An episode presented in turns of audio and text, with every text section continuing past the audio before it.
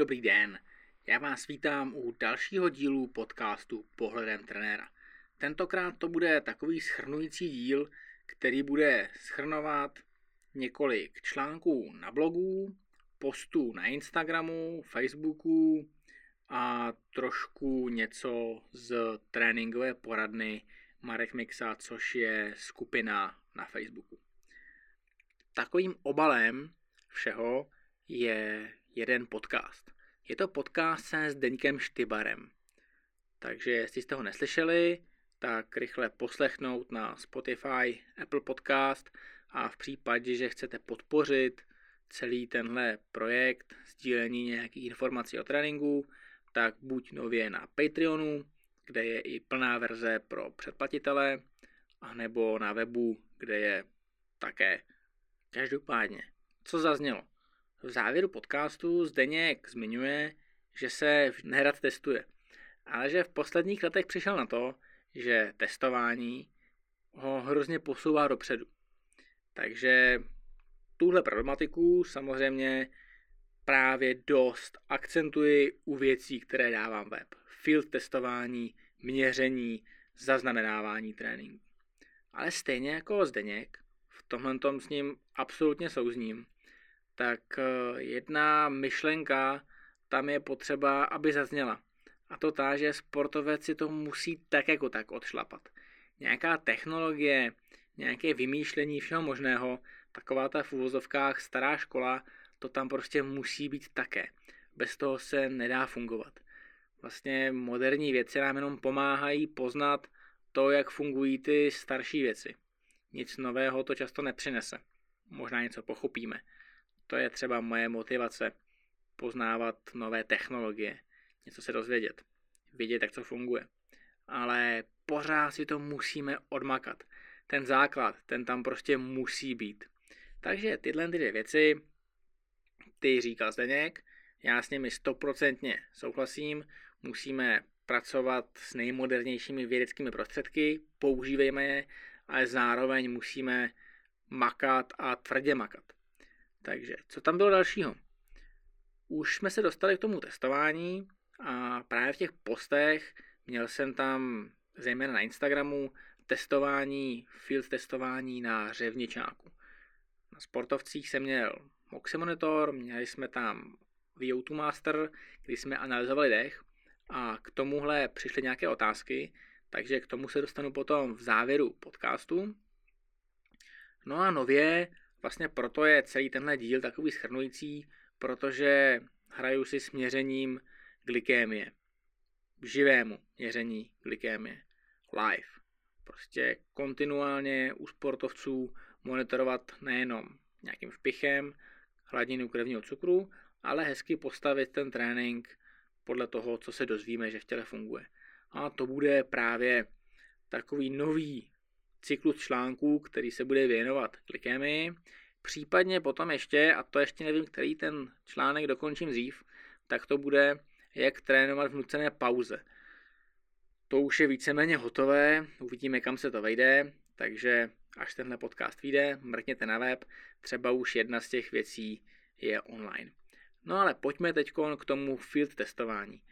Kam patří, ať uzavřeme tenhle blok protože do něj patří článek i o metaboreflexu, kdy se bavím o dýchání. Takže, kam patří field testování? Základem testování je lékařské testování.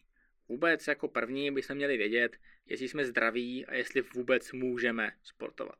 Takže každopádně je potřeba navštívit sportovního lékaře, absolvovat minimálně klidové EKG, ještě lépe zátěžové EKG a pohled lékařského odborníka, jestli naše tělo je úplně v pořádku. Co dál? Dál se věnujeme tedy nějakému sportu. Bylo by dobré, kdyby jsme tomu tréninkovému plánu dali nějaký koncept a tedy mu nějaký tvar a mohli jsme na sobě nějak pracovat. No a zde dostává roli laboratorní testování. Zde máme dva takové druhy základních protokolů. První, z části ho můžeme nazvat fyziologické, řeší nějaké limitace a řeší to, co se v našem těle děje. A neřeší moc na jaké výkonnostní úrovni se to děje. případě na výkonové úrovni. To je možná lepší. Protože nás bude zajímat slabý článek v našem motoru, který máme trénovat. No a kontrolně se ale, protože se bavíme o výkonnostním sportu, tak kontrolně musíme vědět, na jakém výkonu jsme. Takže pak máme druhý testovací protokol nebo koncept protokolu a ten je založený na výkonu. Kolik našlapeme za nějaký časový úsek, kam až dojedeme a tak dále a tak dále. No a nadstavbou těchto testů v laboratoři je field test. Ten kombinuje obojí. Zároveň měříme fyziologické parametry, zároveň měříme výkon, jsme velmi blízko našemu reálnému sportu, který děláme, pokud tedy jezdíme na kole, či běháme, nebo děláme něco, co asi provozují zejména moje posluchači, co bude založeno na výkonu, tak nás bude zajímat aplikace těch zátěžových testů z laboratoře do toho závodu. To je to, co nás zajímá. Nějaký závod, výsledek závodu, jak ho zajedeme a jak se nám tam bude fungovat. Jenomže bohužel z té laboratoře do toho našeho reálného sportu je to dost daleko. Můžeme naměřit v laborce, že máme velmi dobré sprinterské schopnosti, ale pokud závod trvá 5 hodin, tak ty sprinterské hodnoty jsou asi trošku limitovány. A odpověď jak, to se v laboratoři nedozvíme. To se dozvíme pouze a jenom na nějakém měřeném tréninku, kdy budeme měřit. A to je právě zase návrat zpátky k tomu, jak už říkal Zdeněk, jedna věc jsou moderní metody a druhá věc je používání toho starého a osvědčeného. Takže nejúčinnější a základní field test je standardní měřená časovka, ať už po rovině nebo do kopce. Ale prostě stopky je to field test, můžeme tomu dát krásné anglické jméno, ale prostě je to závod na tréninku kontrolní závod, vidíme, jak jsme na tom. Takže konkrétně. Máme tady řevničák, což je kopec, je to velký kopec. No a pojďme tedy podívat se na to, jak jsme postupovali. Takže máme výsledky z laboratoře, z nějakého testování. Protokol 515, který nám ukáže fyziologické limitace. U sportovce se našly respirační limitace. Samozřejmě ta limitace byla trošinku komplexní, ale je tam nějakým způsobem respirační limitace. Co nám tenhle protokol moc neříká, tak je to, kdy se to začne projevovat z hlediska právě výkonu. Ale že to je právě to, co nás zajímá. Takže máme nějaké podezření na nějakou limitaci a teď na ní budeme pracovat. Ale čím kontrolovat úspěšnost a čím kontrolovat, jestli se ten sportovec skutečně posouvá dál, jestli netrénujeme něco, co sice nás limituje, ale může se ukázat, že ta limitace v tom reálném prostředí je někde úplně jinde. Už poměrně nedávno jsem dával článek o tom, že se našla limitace, která byla zejména psychologická. Sportovec se vlastně sesypal i na měřeném tréninku, byl to pro něj tak velký psychologický stres, že se vlastně vůbec nedostal k nějakým fyziologickým limitacím. On skončil čistě na hlavě. No a to nám laboratoř právě moc neukáže.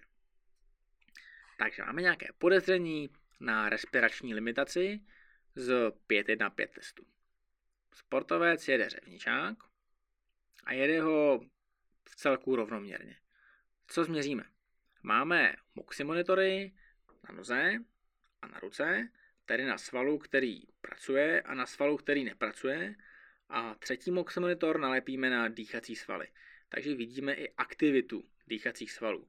To už je právě ten monitoring té respirační limitace. Tady bude vidět, co se děje v pracujícím svalu, který nás pohání, nebo toho sportovce, a aktivitu toho svalu, který nám dodává nějaký ten kyslík. Na puse potom má sportovec VO2 Master, takže tam máme informaci o tom, kolik vzduchu do sebe sportovec dostává. Známe frekvenci, známe množství kyslíků, protože známe prostě množství vzduchu. Pokud máme tedy množství kyslíku na vstupu, máme množství kyslíku ve svalu, máme ten kyslíkový cyklus, v celku dobře zmapovaný. No a kde se nám ta limitace začne projevovat? Jelikož z laboratoře máme podezření na respirační limitaci, tak samozřejmě i ten testovací protokol postavíme tak, aby jsme hledali respirační limitaci. Takže proto máme na puse ten VO2 Master a začneme tím jednodušším. A to je dechová frekvence. Takže jedeme kopec v celku rovnoměrně a na kopci zkusíme zrychlit. Podíváme se na dechovou frekvenci a zjistíme, že nám dechová frekvence stále roste. Jak to interpretovat? I když výkon je rovnoměrný, tak vlastně vnímaná zátěž stále roste. Ten kopec je v celku dlouhý a proto tělo je to stále stresující více a více a více. V pracujících svalech se neděje nic, co by bylo extra zajímavého.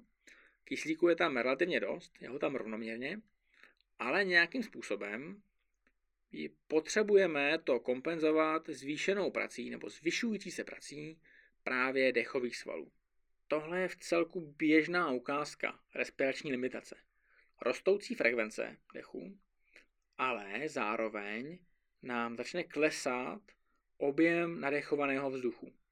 Takže celková ventilace nám sice poroste, dostaneme do našeho těla více a více vzduchu, ale stále budeme točit takový ten mrtvý prostor, co máme v krku. Ten budeme nadechovat a vydechovat a nadechovat a vydechovat, pořád tam a zpátky, tam a zpátky. A minimálně tenhle vzduch nebudeme používat. Tenhle mrtvý prostor prostě budeme s ním pracovat, dechové svaly s ním pracují, ale je mrtvý. Tohle je parametr dýchání, který třeba srdce nemá. Pokud srdce zvětší svůj objem, dostane více kyslíku do svalů. Pokud srdce zvedne svůj tep, dostane více kyslíku do svalů. A tyhle dvě veličiny můžeme krásně násobit. U dýchání zde máme ale nějaký mrtvý prostor, který nám také stále zvětšuje a zvětšuje vzduch, který, nebo objem vzduchu, který nepoužijeme nakonec. Takže pokud sportovec má větší a větší spotřebu kyslíku, má velmi solidní vlastně i VO2 max, ale je to způsobeno tím, že máme větší frekvenci dechových svalů, která samozřejmě vyžaduje větší práci, což vidíme na tom oximonitoru, tak už dostáváme poměrně přesný obrázek o tom, kde se nám ta respirační limitace projevuje. Máme konkrétní vatový výkon v tom kopci, to je jedna věc, a máme taky konkrétní dechovou frekvenci, na které se to děje, protože by bylo fajn, kdyby jsme právě s touhle dechovou frekvencí malinko zapracovali a dokázali na této dechové frekvenci zlepšit dechový vzor, aby ten sportovec se nám na to soustředil lépe. To znamená, že i cílený trénink, respirační trénink, tedy v tomhle případě frekvenční se spirotigrem, nikoliv silový s powerbreathem, bude mít velký význam a velký smysl, protože budeme vědět tu frekvenci, na které se nám rozpadá dechový vzor, nikoli v právě v laboratoři, kde se nám rozpadne prakticky po každé samozřejmě, ale v reálném prostředí. Tohle to je hrozně důležité, protože v laboratoři se nám rozpadá ten dechový vzor také, ale někde malinko jinde, protože často běžíme na běhátku a nebo jedeme na ergometru. Je to takové celé stacionární a ty dechové svaly, které zároveň slouží jako posturální svaly a které zároveň vyrovnávají některé pohyby, což například u horských kol, u bikrosu, prostě všude, kde nám pracuje střed těla, tak to dýchání je tím ovlivněno. Tohle je, myslím, velmi krásný příklad takového toho životního cyklu testování. Našli jsme v laboratoři nějakou limitaci, ověřili jsme ji v terénu, tréninkově na ní budeme pracovat. No a kde to ověříme? Zase na nějakém field testu a tentokrát to bude výkonový test. Bude to měření výkonnosti, jestli se to podařilo. A zde je prostor pro takové ty populární FTP testy a další variace na, na výkon. Mělo by se začít testem na fyziologii, zjištění stavu těla a následný tréninkový proces revidovat a kontrolovat nejenom výsledky závodů, které pokud běháte 400 metrů na čas, tak je to asi v pohodě. Pokud děláte cyklistiku, tak ten závod může dopadnout všelijak. Takže tam to chce právě nějaké kontrolní závody a ty mají výrazně větší vypovídací hodnotu než právě výsledky z nějakých závodů. Tak jo, tímhle jsme si uzavřeli tedy nějaký blok. Já pro předplatitele budu pokračovat ještě jedním příkladem, kdy do toho zakomponujeme core senzor, tedy měření teploty těla. A bude to taky živý příklad. On z toho bude zanedlouho nějaký post na Facebooku, možná i na webu, uvidíme, jak k tomu najdu čas. Takže protokol je úplně jednoduchý, 20 minut, tempo za motorkou, za motorkou jedeme 50. Tak jo, já vám děkuji za podporu tohoto projektu. Mějte se krásně. Tomhle podcastu jsem slíbil několik článků. Velká část z nich už je minimálně ve stádiu rozepsání, minimálně existují ty soubory a je tam i několik odstavců textů. Chybí mi k tomu trošinku možná ještě, ještě revize. Já si ty články snažím psát tak, že se na ně pak ještě zpětně podívám, jestli to dává aspoň trošku smysl, případně to někomu pošlu na nějakou ukázku. A pak je tu ještě, kdo se doposlouchal až sem, tak já jsem to nechtěl dávat úplně dopředu, protože muselo to dojít prostě až sem. Takže bych chtěl všem svým předplatitelům, kteří jsou v Premium Zone už nějakou delší dobu, než třeba řekněme 3 měsíce, takže už mi věnovali nějakou tu korunu, za kterou vám ještě jednou moc děkuji, tak pojďte si zkusit klidně field testování ke mně na Třebešín. Jak už jste asi zaznamenali, mám množství zařízení. Ne, že mi tu stále ladem, hodně je používám, ale jsem ochoten se o ně podělit.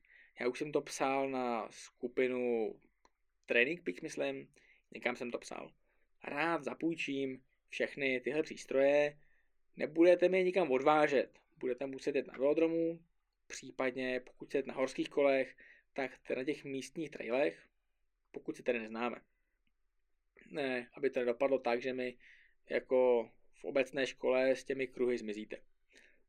no, a to jsem trošku odbočil. Takže pokud chcete něco změřit, tak doražte. Já vám děkuji za podporu a to nejmenší, co můžu dělat, je, že vám zapůjčím nějaké tyhle ty měřící zařízení. Případně můžu napsat nějaký článek nebo něco dalšího, ale pokud by se to samozřejmě rozmohlo takováhle věc, tak se té země stane půjčovná, takže to musí mít nějakým způsobem trošku svoje limity.